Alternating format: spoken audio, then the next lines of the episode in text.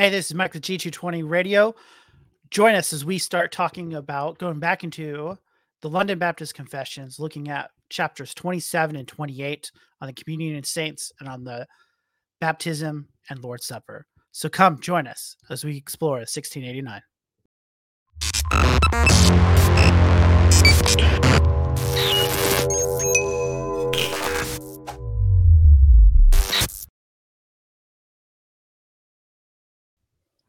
Welcome to episode number 506. 506. Man, we are moving along here on G220 Radio. 506 episodes, man. I'm, I'm telling you, we've we've really put in some numbers. We've put in some work in, in yeah. bringing out these uh, episodes, and, and I'm excited because tonight we're going to get into chapter 27 and chapter 28 of the 1689 Second London Baptist Confession of Faith. And there's 32 chapters. So we're moving along in this. Yeah. Um, we've got a couple programs coming up in the next couple weeks. We've got uh, Phil Dutry coming on from uh, Dude Aronomy. Uh, it's a it's a website that's out there. It's a Facebook page. Uh, he's also the author of a, a systematic theology book. Um, just a basic understanding of it for you know people to get at least their their their appetites wet with the what theology is and he was trying to do something like that. He's going to be on the program next week and then following that we're going to have a coffee talk. It's a roundtable discussion. So those are things you've got to look forward to before we can get back into any more 1689 we also need to reschedule a program with our our good friend brother the original natty p uh, who was sick a few weeks ago and we were unable to have that program but uh, we're definitely going to get into it's a religion, not a relationship. You know, play on words there with the uh, uh, the um, cliche that's often thrown out there. Um, so we got a lot to look forward to here on G220 Radio. But tonight, as I said, we are going to be discussing the 1689 Second London Baptist Confession of Faith, and uh, these are short, short chapters. But as you know from our experience with the 1689, short doesn't mean we'll be done in like five, ten minutes. Not when it comes to or even an hour theology, or even an hour. we'll see how that goes. All right, so I'm going to bring on our guest here. Uh, this is Pastor Edward Ramirez. Uh, this is his first time on the program. He is the pastor of Breath of Life Community Church in San Antonio. And so, uh, Pastor Edward, thanks for being on G220 Radio to talk about the 1689 with us tonight. Why don't you go ahead and share a little bit about yourself, how you came to know the Lord with uh, with our listening audience? Uh, it's good to be here. Thank you for inviting me. Um, it was unexpected, and I'm always uh, humbled uh, that a pastor of such a small church as my own gets an opportunity or a platform to share the gospel with a, a broader audience. So thank you for for having me. Um, you know the how I came to know the Lord. Uh, you know, it could be.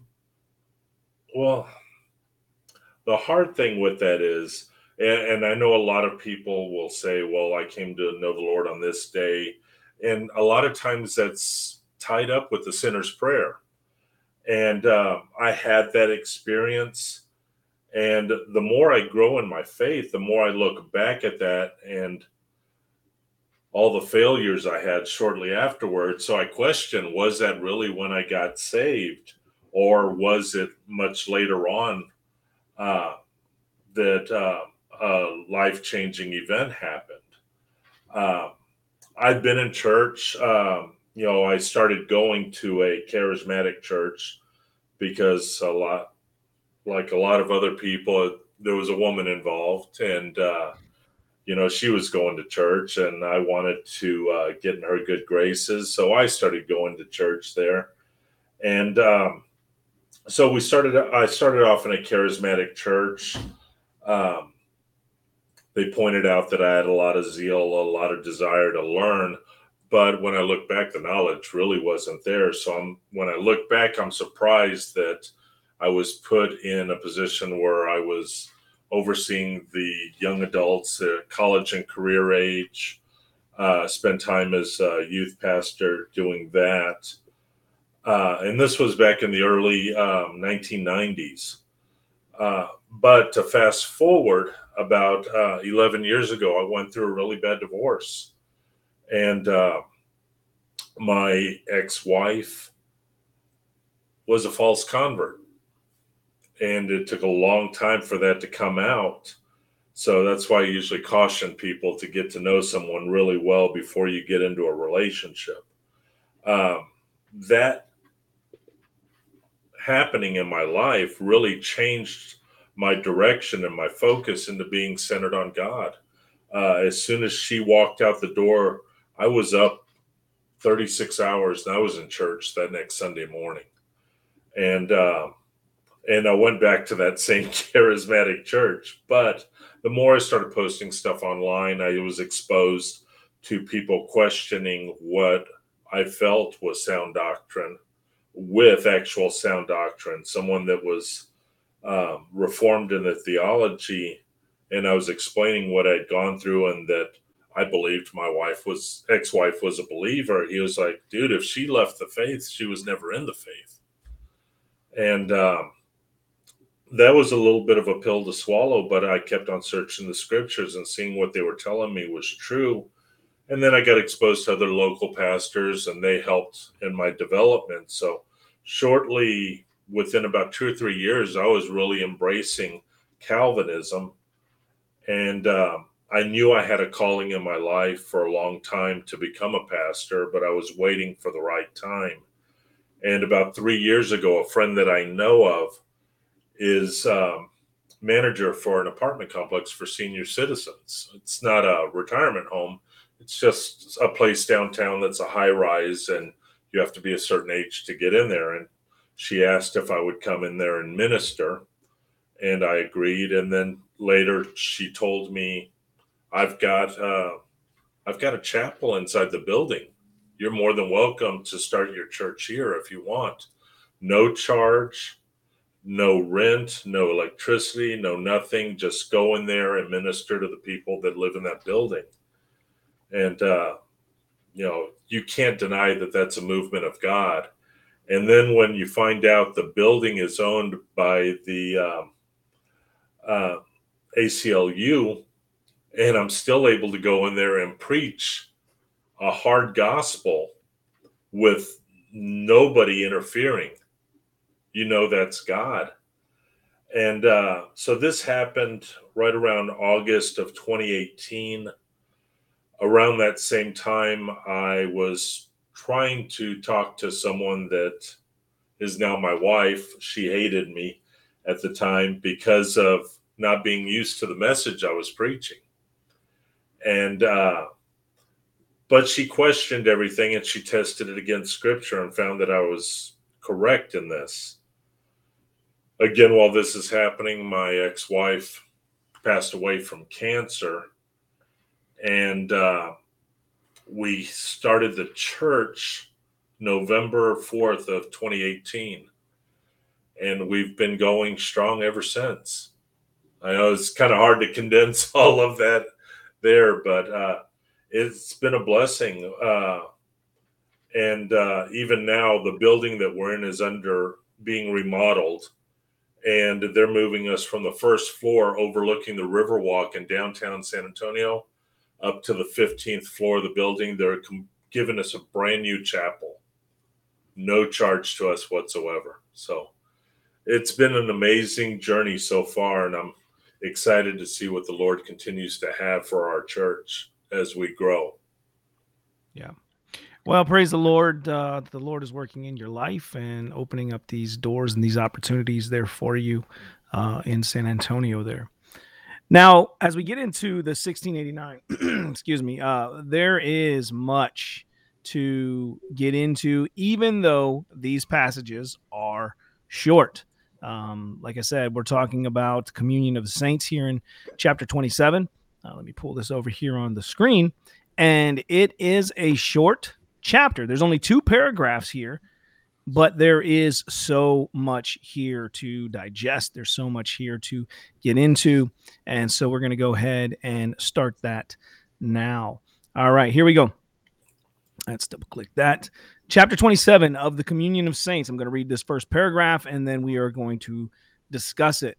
All saints that are united to Jesus Christ, their head, by his spirit and faith, although they are not made thereby one person with him, have fellowship in his graces, sufferings, death, resurrection, and glory, and being united to one another in love, they have communion in each other's gifts and graces, and are obliged to the performance of such duties, public and private, in an orderly way as to or as do conduce to their mutual good, both in the inward and outward man.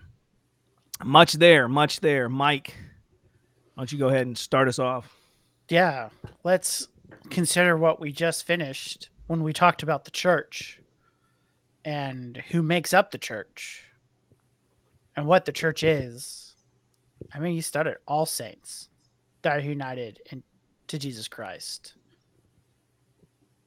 You know, when we think about the communion of saints, it's not just the people in our church, although the the catechism doesn't neglect that need for those in our church, but it's all saints. This isn't geared towards the local church, but the universal church and how Mhm. we act and how we live our lives being called saints. What does it mean and how does that work? Um, with what they've already talked about in the confession, with the freedom of the conscience and the church, and what does it mean to be part of it? And so you really start getting kind of, in one sense, a little bit more practical, though that's probably not the best because the catechism or the confession is practical but you do have this um, movement and now into how does this communion of saints live out the call that they've been called Yeah, and it- it's very important. I mean, this first first sentence, this first line here, um, not even a full sentence. It doesn't end. It just keeps going. But this first line here, all saints that are, are united to Jesus Christ, their head, by His Spirit and faith. That it's speaking about this union we have with Christ. You know, and, I- and I posted something on Facebook earlier today that you know you can't have communion without union with Christ. Genuine genuine communion with the saints can only be had when there is union with Christ. And this is why it's so vitally important, as we've seen laid out in the 1689, based the way that it's laid out, it wasn't by accident. They just didn't throw these chapters together. It is all laid out in sequence perfectly. And it starts with this here in this paragraph. We've talked about the church last week. We did three weeks on the church. Now it's this union with Christ, and that's so vitally important. Pastor Edward? Yeah, I definitely agree with that. And uh, you know, we we see that union of Christ in Romans chapter six. You know, it says, What shall we say then? Shall we continue in sin that grace may abound? By no means we died to sin any longer. And then it goes on to talk about how, you know, we're crucified with Christ and believe that we will rise again through the glory of God the Father.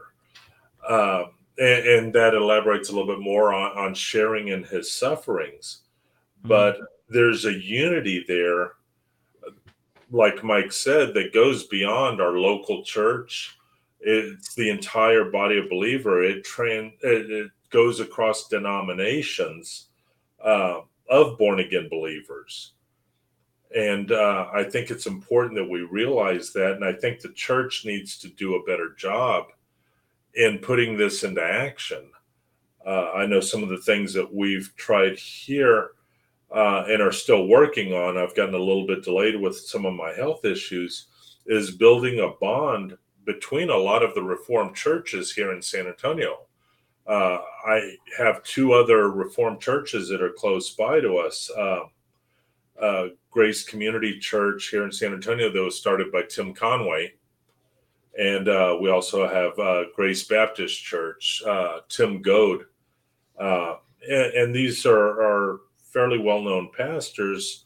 And I think if we can lock arms with them and other Reformed churches and show a unity uh, between all of us, it's going to help better serve the community and other saints around us. Yeah, we definitely have to recognize that we are not an island unto them to ourselves, even though we do believe in the autonomy of the local church. all those who are in the new covenant. You know, this is where we would disagree, and this is where you find disagreement with our brothers over with the Westminster. Is all those that are in the new covenant are believers, right? And so, as you mentioned there, Pastor Edward, um, you know, our Reformed brethren, but even those who aren't Reformed that have genuinely believed in Jesus Christ, while we may say that there's some inconsistencies with their theology, um, and we may disagree and maybe try to debate back and forth in love with them, if they've truly believed in Jesus Christ, we have communion with them as well. There is unity Absolutely. because our union is in Christ. Absolutely. That's a great point that you made there. Uh, we're often really quick to dismiss others because they're not reformed or they're just Calvinists, we're reformed, or um, they're not even Calvinistic. Uh, you know, some of uh, some people that started out in their walk in charismatic churches, such as I did, and I think a lot of people probably started that way. Uh, we we need to embrace them and uh, show some unity, and that's where we truly get the opportunity to share sound doctrine and discuss the inconsistencies and show where Scripture would correct them in some of those areas. Mm-hmm. Now, this next part here, I think is is also. I mean, all of the this is very important, but it says, although they are not made thereby one person with him, right?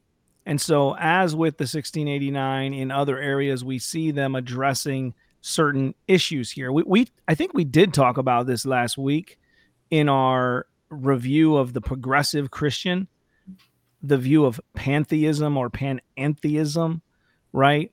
Uh, I think it's more pan- pantheism, though, here where it's, well, we're all one with one another. We're all one in, in, in this is God, that is God, I am God.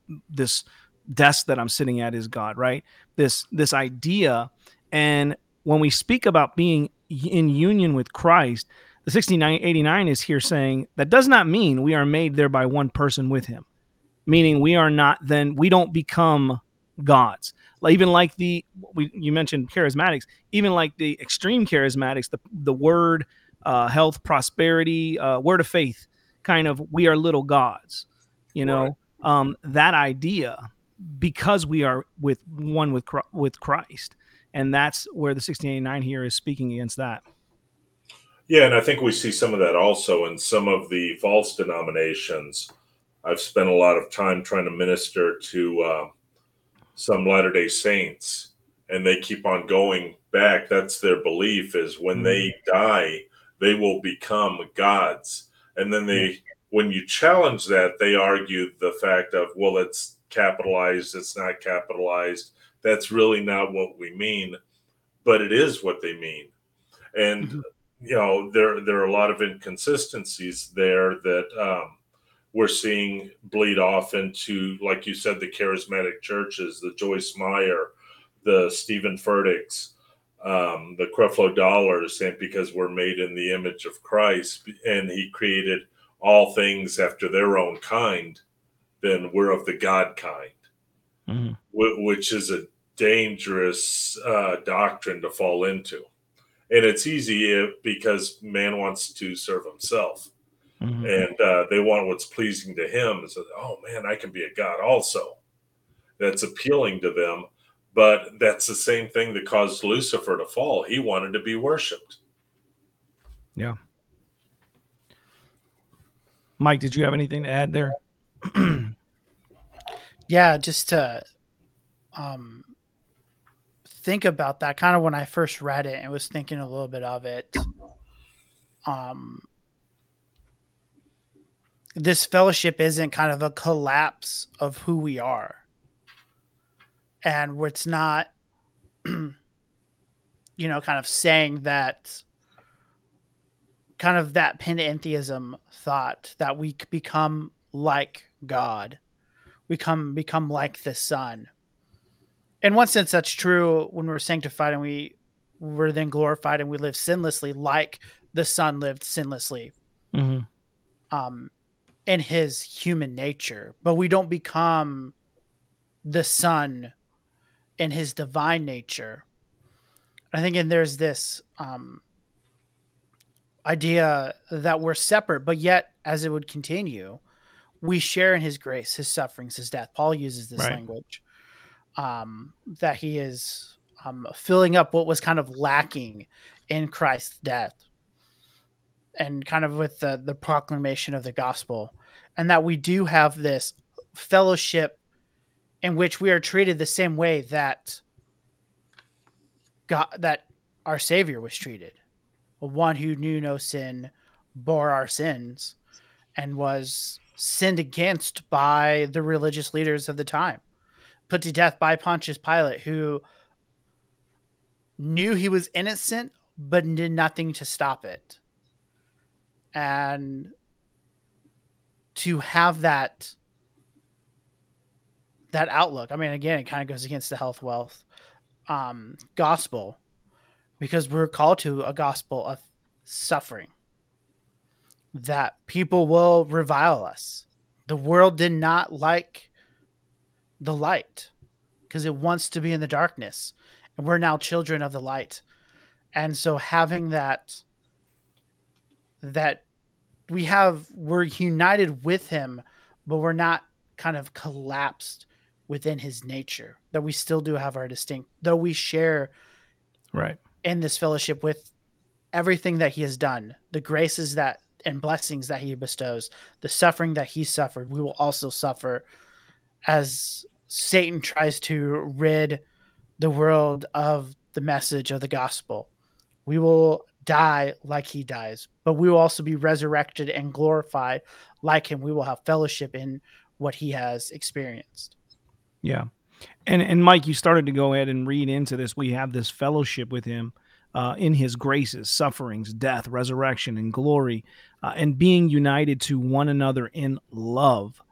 They have communion in each other's gifts and graces and are obliged to the performance of such duties, public and private, in an ordinary way, as do conduce in their mutual good, both the inward and outward man. Now, we've talked about the importance of the, lo- the local church and church in general, universally and locally, in the last three episodes we've done on the 1689. They weren't just like Mhm. last week, but we've done them uh, within the recent thing. And Pastor, you was speaking to something on on Facebook about this too. This importance of church.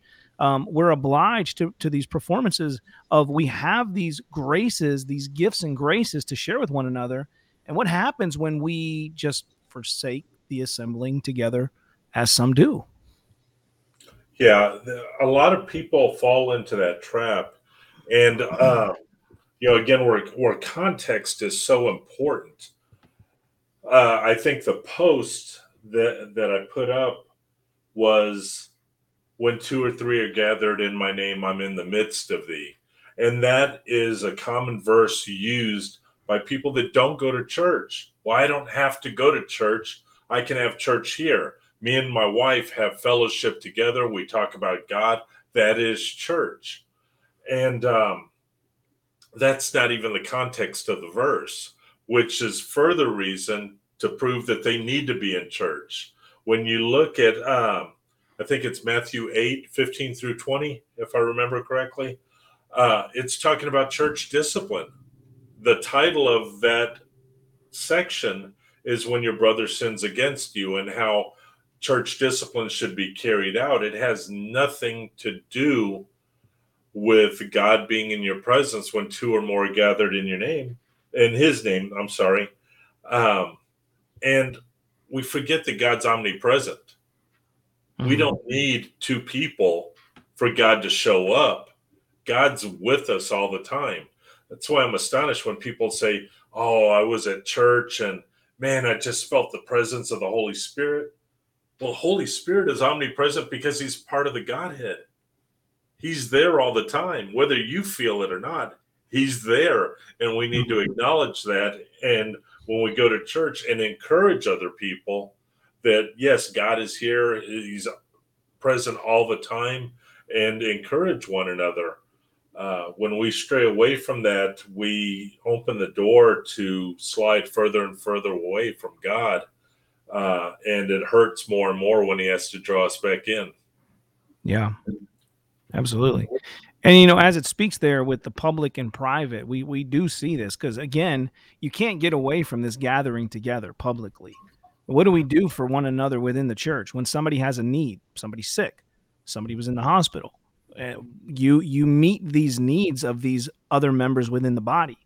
You can't really know what's going on in the lives of the believers within your body if you're not present with them if you're not doing life together with them. Now, I understand in the context we don't live in the same um, cultural uh, atmosphere that we see in the first century where you're, you're so close knit. I mean, like I live in Elyria, my church is in Brunswick. It's like 35 minutes away. And so most of the people that go to my church live out that way. So it's not like I see them every day, but there's still this idea that you are doing life with one another. So we recently had an individual in the church who's uh, a couple, young couple who had their first baby.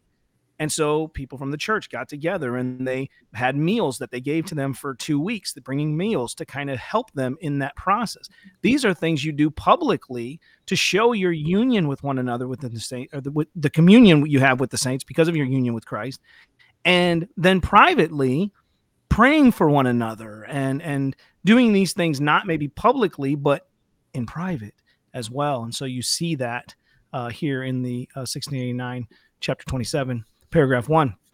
Mike, anything you want to add before we move into uh, the next paragraph? Yeah, I mean, just thinking about the grammar of this paragraph, we have unity with Christ and also unity, unity, or we're being united to one another in love. Hmm. And that's the key there we share in their fellowship, but so does every other saint. We all have this fellowship with Christ, and we are to show one another and that we're unified to one another. That's why church splits damage the reputation of the church. We should love one another. We may disagree, and we can have valid disagreements. I'm not saying we don't disagree, but how do we handle those disagreements and that and kind of to with that point is that how do we show this love? Well we have to have communion with each other's gifts and graces.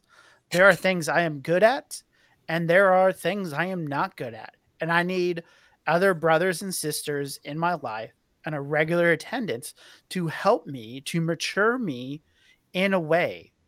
The church is a way for god God gave us the church to sanctify us, to interact and to grow, to see our sins and to do it, and then to live that life accordingly, whether it is in public or in your own home. But we also do it for the mutual good, both for our inward man and the outward man. That we do it mm-hmm. for the for Christ.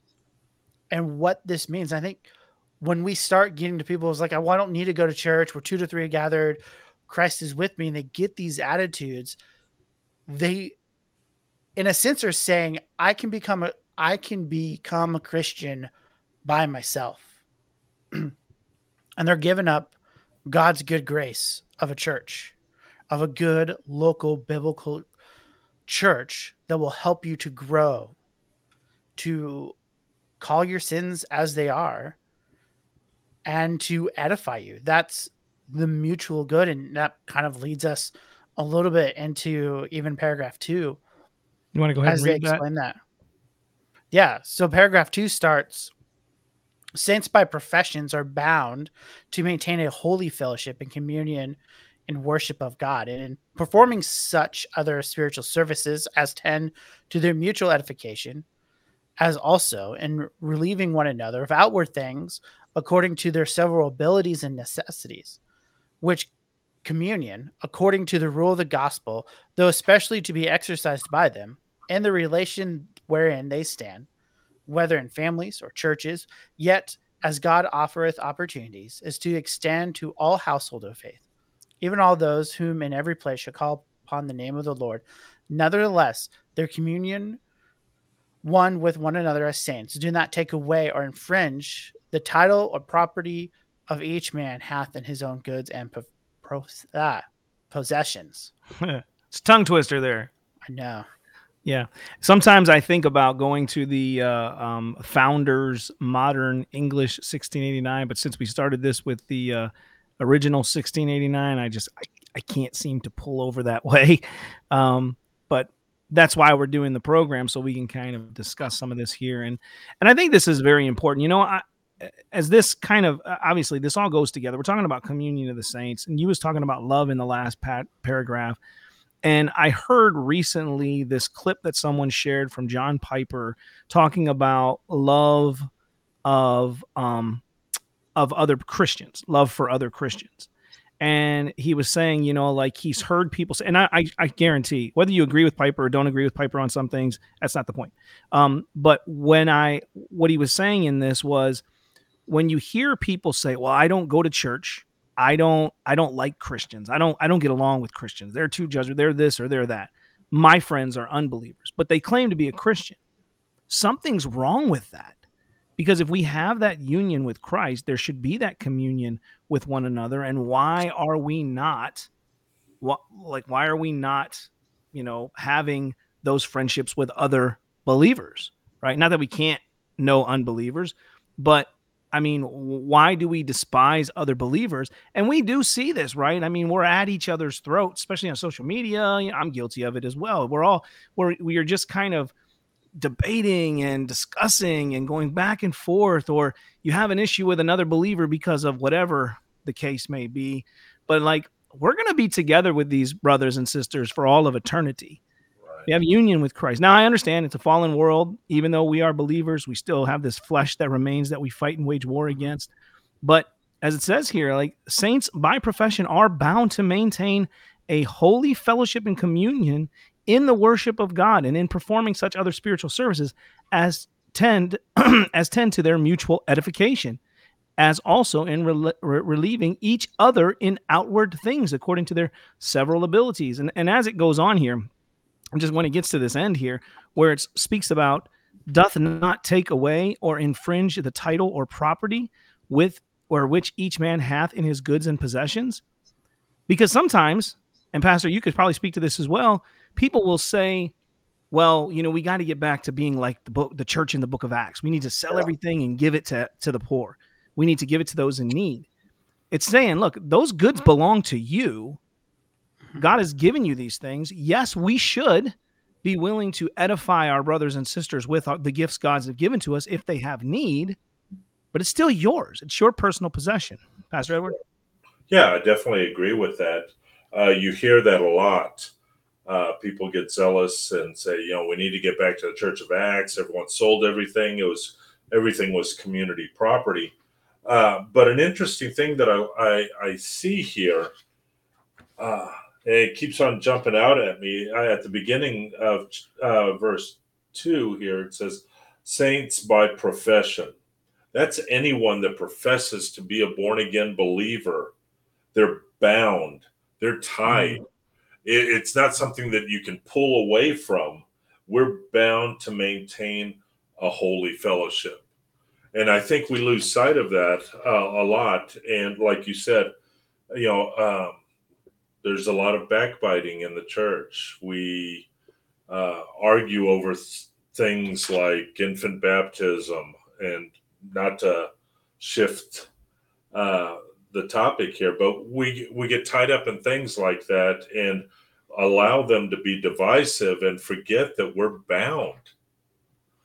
And um, yeah, I'm just as guilty as anyone else. Um, and, and then we try and justify it by saying, "Well, I'm sharing the truth." You know, there's nothing more loving than that. Um, but um, you know, we um, we need to help with spiritual services, like it's saying. Uh, when we can help others, which goes back to the first part that we were reading, we should. And um, you know that's something that's become very real in my life and uh, this is not my testimony or anything this is not about my testimony but due to a lot of the medical issues that i've had recently and being out of my my day job uh, we've seen an outpouring and evidence of people adhering to this here in chapter 27 by gathering resources and, and assisting us in our time of need. And, uh, you know, we have taken some of the abundance that we've gotten there and, and helped others in their needs. So, this is all how we help each other grow and hold each other accountable, which mm-hmm. is what this is all about. Yeah. Yeah. And I think to you think about this Acts end of Acts 4, beginning of Acts 5, and um, Barnabas selling off his stuff, and he's lauded for this good thing, sold the field, helped the poor. But in Acts five, I mean, you show it there with the inferior NASB 95 instead of 2020. Um, on, Mike. um, joking, of course. That um, when Ananias and Sapphira gave the money, they didn't have to give all what they got for their field. They could have kept some back and said, "Here, we want to help you out, and here's money. We do it." Their sin is that they said they sold this field for this amount of money, which was wrong. They they lied about the money they had. And I think that's important that just because we're part of the church and we're called to be generous, we're called to help one another. This is what the um, confession is saying that we, in holy fellowship and communion, we help other brothers out, not only in our own churches, in our own mm. family, but also churches around the world that need our help when we have the opportunities to help. And they're not just obligated to our stuff. This isn't kind of the sojourn socialist Christian socialist idea. This right. is this is my stuff that God has blessed me with. And you know, how can I use this to be a blessing? If I were to give all my money away and my wife would give all of her money away, how am I supposed to live? How am I mm-hmm. supposed to feed my family, take care of my family? And so there's this balance of understanding that, yes, God has given me things and I'm to use them to bless others. But I have that choice on how I tend to use it. And maybe it may be selfish, but there's times in which maybe I can't give up money because I need to pay hospital bills, pay for vehicles so I can maintain my job and take care of my family, which is what I'm also called to do. I think and that's where um kind of this modern let's get back to the modern church. We don't we're not fully reading the story mm. and understanding it. And that God calls us to be generous, generous, and that's true. But he also calls us to have we don't just do it um, in ways that would be damaging, that right. would neglect what we need. I think the the confession really plays this that yes, you need to offer spiritual services as to their mutual edification, but also that that doesn't mean that Christ that other people automatically have your stuff and that you have to give it up for the church. Yeah. And you know, I think it's important too to understand like obviously when we when we see this giving and helping ultimately within a local congregation that is your first priority of giving for the needs of others within. And then in your community as well, there there's even unbelievers within your community that may have needs and as a church you want to be a blessing to your community, right? And then ultimately too like you said Mike, outside of that, other saints within the body of Christ that may have needs. You may have a church in another country that is trying to get some funds so they can have Bibles and get Bibles into the hands of other of people within their congregation. So you generously give as you can to help support these uh, other brothers and sisters. But the one thing, like you said, we got to remember is we also have to be wise. We had a, a, a lady come in a few weeks, uh, maybe it was months ago, who my pastor said she goes around from church to church trying to see what she can get. She came in, wanted to speak to our pastor. They went in, he talked to her briefly. They came out. He he told her he wasn't gonna he couldn't help her. He couldn't give her, you know, finances what she was looking for.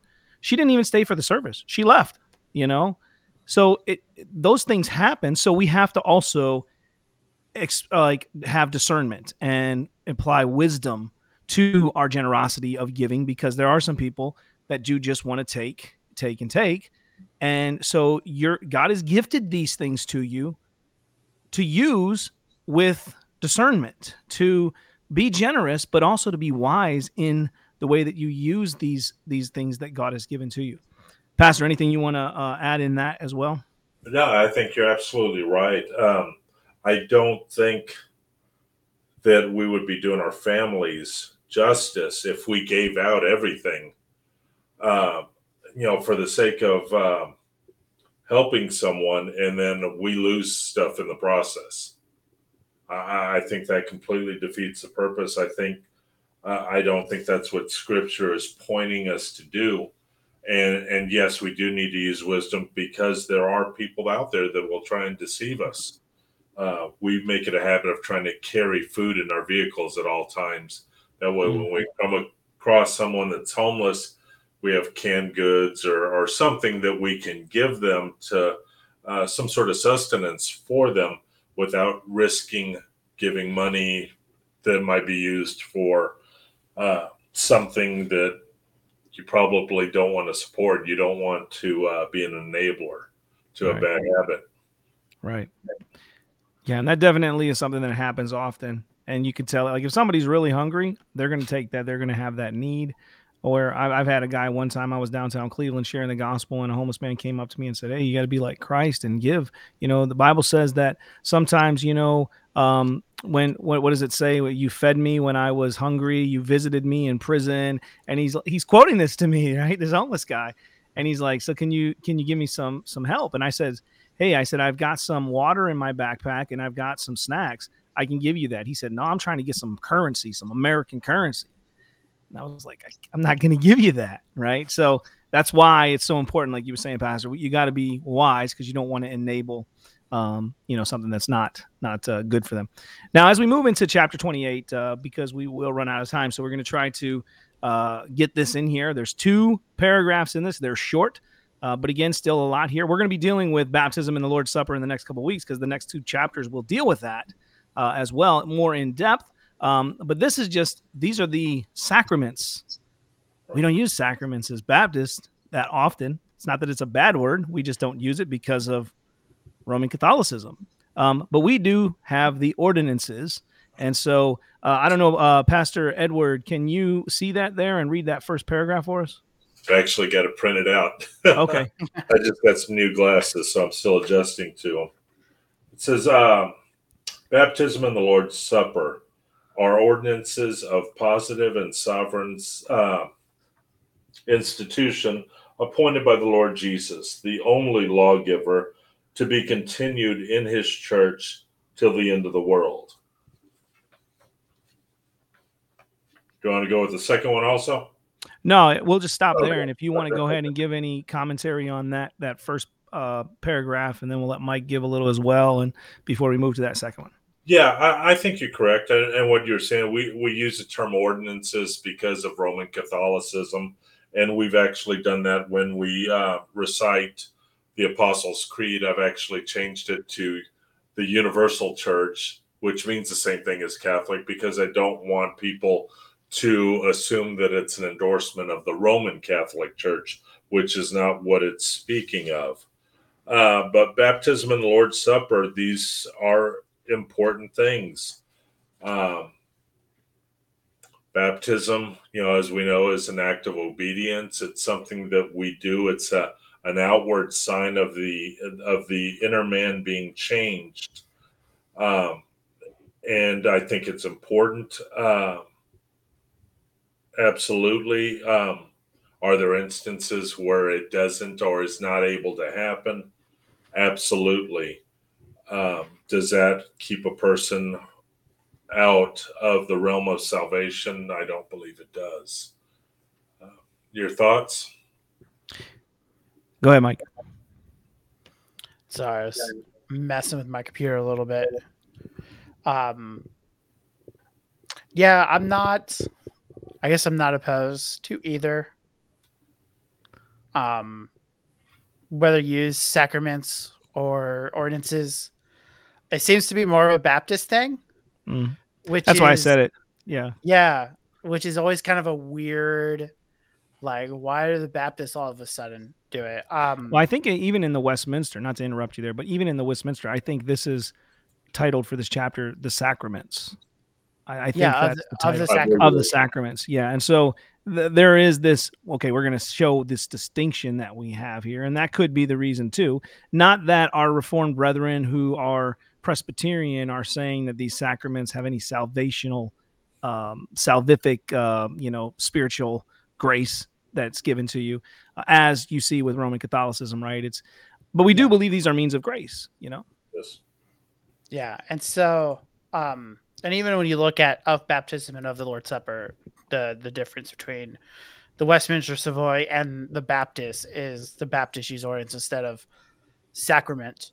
Mhm. Um, you know, with it, and I think, you know, obviously, words have meanings, and and even in religious contexts, they have some, and Mhm. um, it's always to, good to think about the language we're using.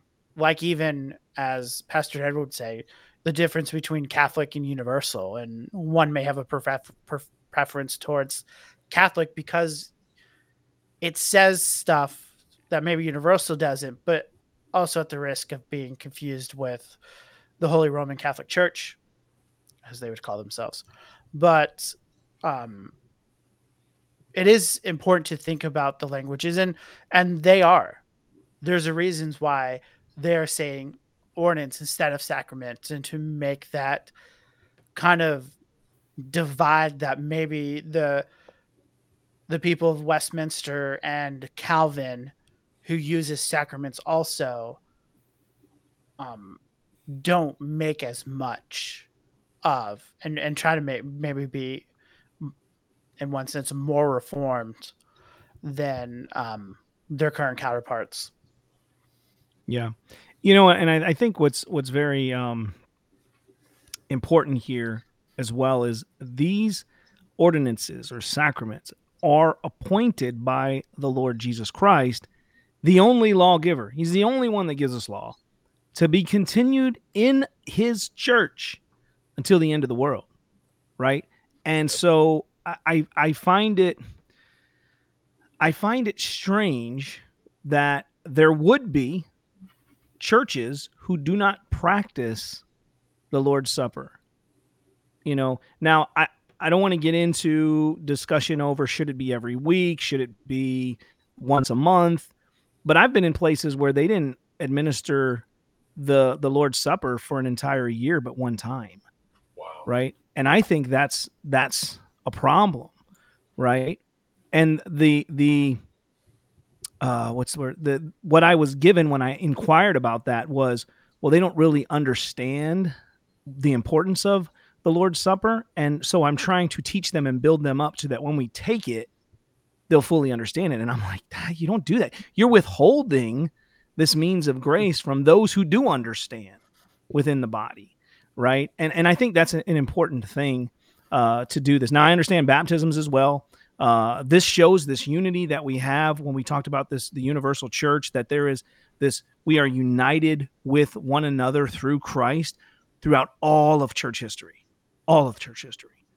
And so we see when we are baptized, we are identifying with Christ. And um, now that's not going to happen every week in your church because I know my church is a small church. Pastor Edward, you said, or Edward, you said you had a small church. And so you may not be baptizing new believers every single week within the church, but it is something that the church practices. I know another church in Louisville, I don't want to get myself in trouble, that I think it seems like once a year they do this big baptism thing where everybody that wants to get baptized throughout that year, they come and they baptize them. See, now me personally, I don't want to get into big discussions on it. I'm not going to name the church, uh, but Um, but but I personally think that when someone comes and they get they they become a new believer, I do think there's wisdom in sitting down with them and helping them to make sure they understand what they're doing, especially in our context, because it's not, there's no persecution really here in America for to be baptized as there is in other nations, you know, and even in the first century we see this, right? But I think we don't want to withhold those means. And as a parent, this is something I struggle with too. I have two children who are not believers who made professions at, at one time that they were believers, and the pastor of the church wanted to baptize them right away. And I'm like, I'm not so sure. But then I don't want to be guilty as a parent of withholding these means of grace from my children if they're genuinely saved. You know what I mean? It turned out in their case they weren't, but still, I think these things are, it's appointed by the Lord Jesus Christ. Anything hey, you guys want to add? You bring up a good point with that. Uh, I had um, a heart attack at the age of 46, and two months later, my son was just, I was amazed. He was on fire. He was watching TBN, he was telling me Benny Hinn was wrong because that's not what it says in the Bible. And then, you know, within two months after my heart attack, he said, I want to get baptized. And uh, I agreed. I thought it was a good thing at the time, but you know, we grow in our walk, and we hindsight's twenty twenty, and it was a false conversion. Mm. Know, he got baptized, and uh, you know, we didn't wait for the, you know, for fruits. We saw what we wanted to see, but we didn't wait for for there. So there needs to be a balancing. And and as far as you saying with that one pastor waiting, you know, a year, you know, just kind of got in my mind every time I go onto Facebook and I see these huge baptisms with all these people, and you wonder, do they do this so it looks like there's a great movement going on in their church and they just have a huge number of people all at once? Or, or what the motivation is for that? I think uh, you know as we said earlier we need to use wisdom and discernment when it comes to that. And um, you know some people you might want to wait longer to baptize them and some there might be evidence to do it a little bit sooner than others. Um, and I think it's a case by case situation with that. Yeah.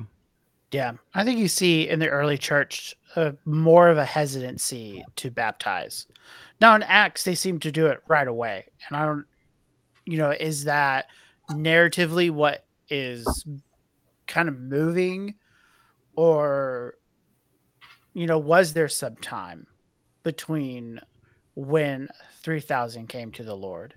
Or maybe being that they're apostles, they had um, maybe more divine um, knowing of what was going on with it. But you do see in the early church a time of catechesis, a time where a person who makes a profession goes through classes before they're baptized. And I'm saying that's not not saying that's right or that's how we should do it. So we should make wise decisions but that's how other people saw it. Mm. And you kind of see that a little bit even in Presbyterian and Catholic um, ideas with confirmation. Like you're not really a member until you kind of go through this catechesis process. And what I think the kind of when we think about how the catechism here, how um, the confession here talks about baptism in the Lord's Supper. Um, it's an idea that you know of positive and a sovereign institution. I think this is important because you'll have some people today. The same way we should also include feet washing as an ordinance. Jesus said to do it in John. Obviously, it's the only place it's shown in Scripture and I think you you see this this idea of that it's a positive institution that is it's added to. We are to in kind of our worship, in addition to this worship, we also practices practice the baptism in the Lord's Supper. And when we kind of get into those chapters and really dig into what those mean, we see in it, to kind of paraphrase Calvin, is the gospel displayed and and what it means. I think and so when we think about baptism and the Lord's Supper and that it's instituted by Christ, He's baptized. He's the one who brings upon the new covenant at the table um, for the Lord's Supper, for the Last Supper. And that he's given to it, as it says, that we should be performing these things until he returns.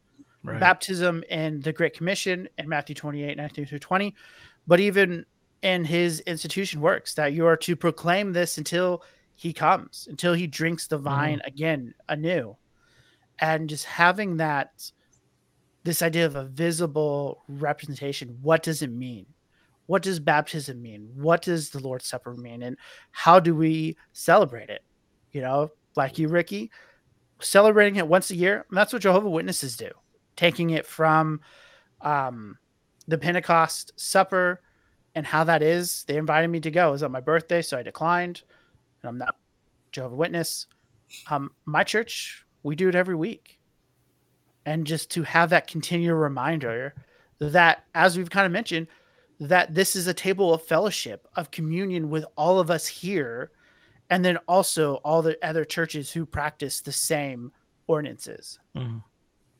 Yeah all right so now as we move to this final paragraph now this is controversial but i'm a 1689 guy i i hold to the 1689 so i affirm this here um these holy appointments are to be administered by those only who are qualified and thereunto called according to the commission of Christ.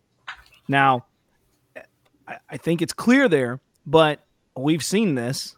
I think we've seen this, you know, uh, where Mike, we did a show and we talked about partaking of the Lord's Supper and people were doing it at home, you know, during the COVID. I don't. I think you with withhold in that situation in those kind of circumstances where you're unable. We get it. You know, those are those are the the extreme cir- circumstances that you have no control over. But I don't think that any layman is just to be going and baptizing other people that come to Christ. You give them the gospel, you get them into a local church, and those who are qualified, who have been called by God, and in those positions are then able to administer these ordinances. I don't know if you guys disagree or agree, but you know that's that's what the 1689 is saying right here. I agree hundred percent. At one point, I disagreed with it. Well, I'm glad you came into line. no, I just just kidding. Um, you know, you think about so Pastor Edward mentioned um, Matthew 18 and church discipline. You take Matthew 16 along with Matthew 28. You see to have this this role in which the apostles are given the keys to the church. They're the ones mm-hmm. who are binding and loosing, and those who are part and not part of the church.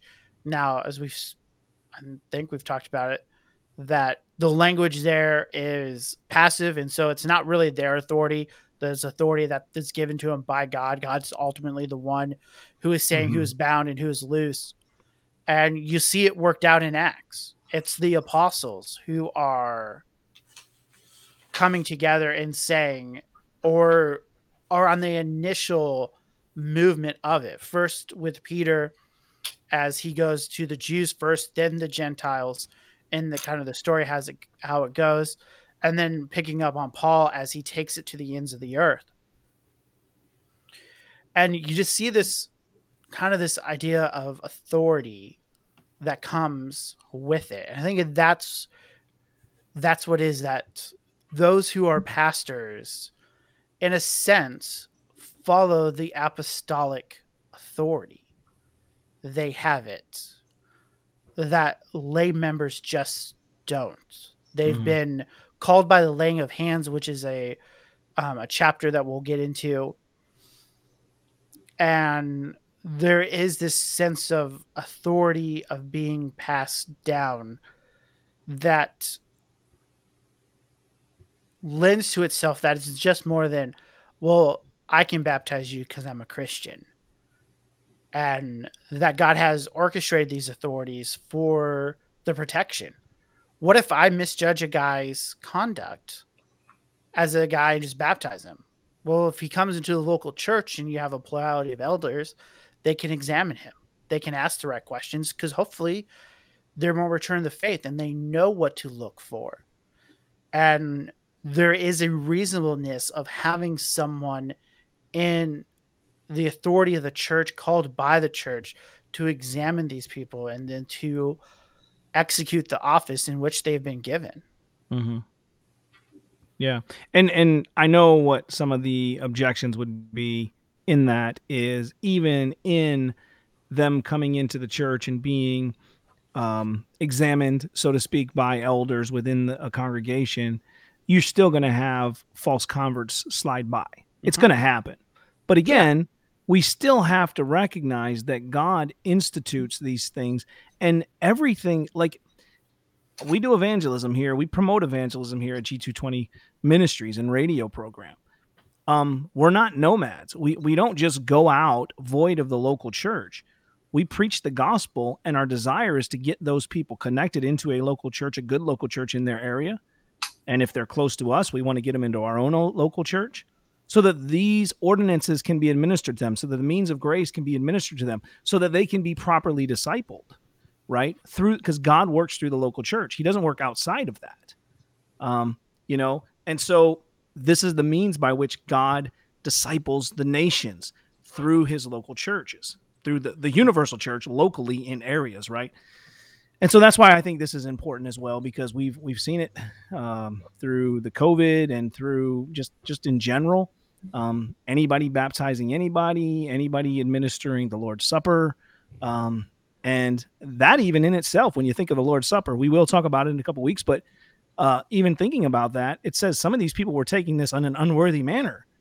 So, Mhm. what about those administering it to these people? Because again, you're not hedging it, you're not protecting that ordinance that was given to the church. Yeah. I would even say, too, is that as pastors, when they're doing this, they can't fully know the person's heart. Right. and there has to be i mean obviously it's sad and not to take that away but to think i mean presbyterians baptize false converts all the time those even in their own view just for it of children who leave the faith who don't kind of fulfill the promise that they have they've baptized them, them saying they're part of the covenant now, obviously, it looks worse for Baptists because we're actually saying they're making the profession, and there's a lot more to it, and I understand that. Mm-hmm. But in the end, as Paul Washer would say, how do you how do you know? Unless the Holy Spirit is telling you something, you don't know. You're called by to look at the fruit that they have, and which is why you have church discipline. Because if they fail to continue the fruit, Right. you're called to ex- exercise church discipline. Yeah. Um, and so you have that. I mean, God's not kind of making this on to fly. He's given us the tools to properly evaluate and knowing that we live in a sinful world. Yeah. All right, Pastor Edward. Any any things you would want to add to that, and any last words as we we wrap up this program here tonight? I, I think we've y'all have done an excellent job uh, covering everything. This is a great discussion. I was happy to be a part of it, so thank you for the invite, and uh, you know we'll continue to uh, watch the upcoming podcasts and stuff. The, for some reason, it didn't come up on my feed, uh, the past ones, but I'm definitely going to keep an eye out from now on. Thank you. Well, yeah. Well, we're glad to have you with us, and uh, we will definitely be praying for you and your congregation there in San Antonio.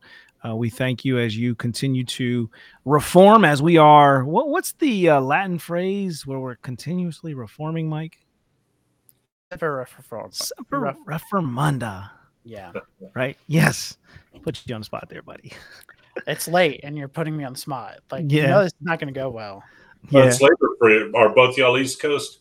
Yeah. Yes, we are, and you're in Texas, so you got an hour, I believe, uh, Yeah. earlier. So, Yeah, we're but just um, a little after nine o'clock. Yeah.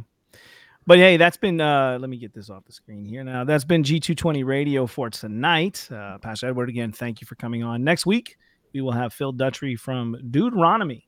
I think it's a pretty good play on Deuteronomy, but it's uh they've got a Facebook page. You can check them out. They're not Calvinistic, but he's still coming on the program. Uh they put that out there just recently today or the other day and um but I knew that going into it. So uh it'll be good having him on the program. We can talk to him and uh, find out about Deuteronomy as well as the book that he wrote on systematic theology. It's just a short little primer for uh, theology to get people involved and understand the importance of theology. And so we'll we'll talk to him next week about that, uh, and then followed by our coffee talk roundtable discussion. Six people total, and we'll spin a wheel, and we've got some topics to talk about. I don't even know where everybody on that show is at on these things, so that should be interesting. So. You want I to did tune pick some that one? obscure topics to Yes, uh, you did. talk about. Yeah. Topics I'm very ones. interested in. Yeah. But that's G220 Radio for tonight. I hope you enjoyed the program. Until next time, God bless and good night.